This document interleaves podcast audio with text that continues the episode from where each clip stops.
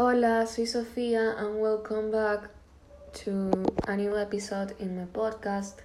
Y bueno, les quiero conversar acerca de qué son los bad boys versus los fuckboys. Bueno, los que se denominan como chicos malos no hacen las cosas bien en una relación, porque hacen que su pareja desconfíe de él, ya que sí pueden ser los típicos que engañan y pueden tener como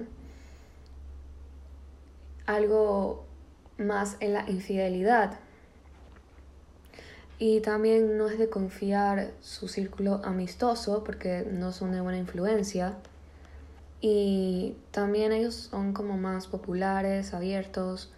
Ellos tienen estilo en su ropa y hasta en su forma de comportarse. Los fuckboys son los que no tienen sentimientos, ya sea por una experiencia pasada o porque todavía no han experimentado o no están seguros del amor.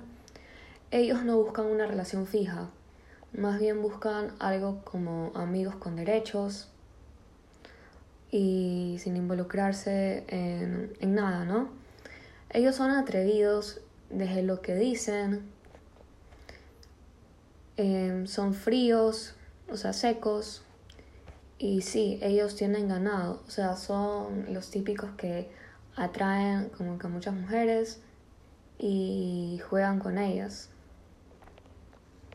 Bueno, espero que esto les haya aclarado un poco y espero que tengan un night.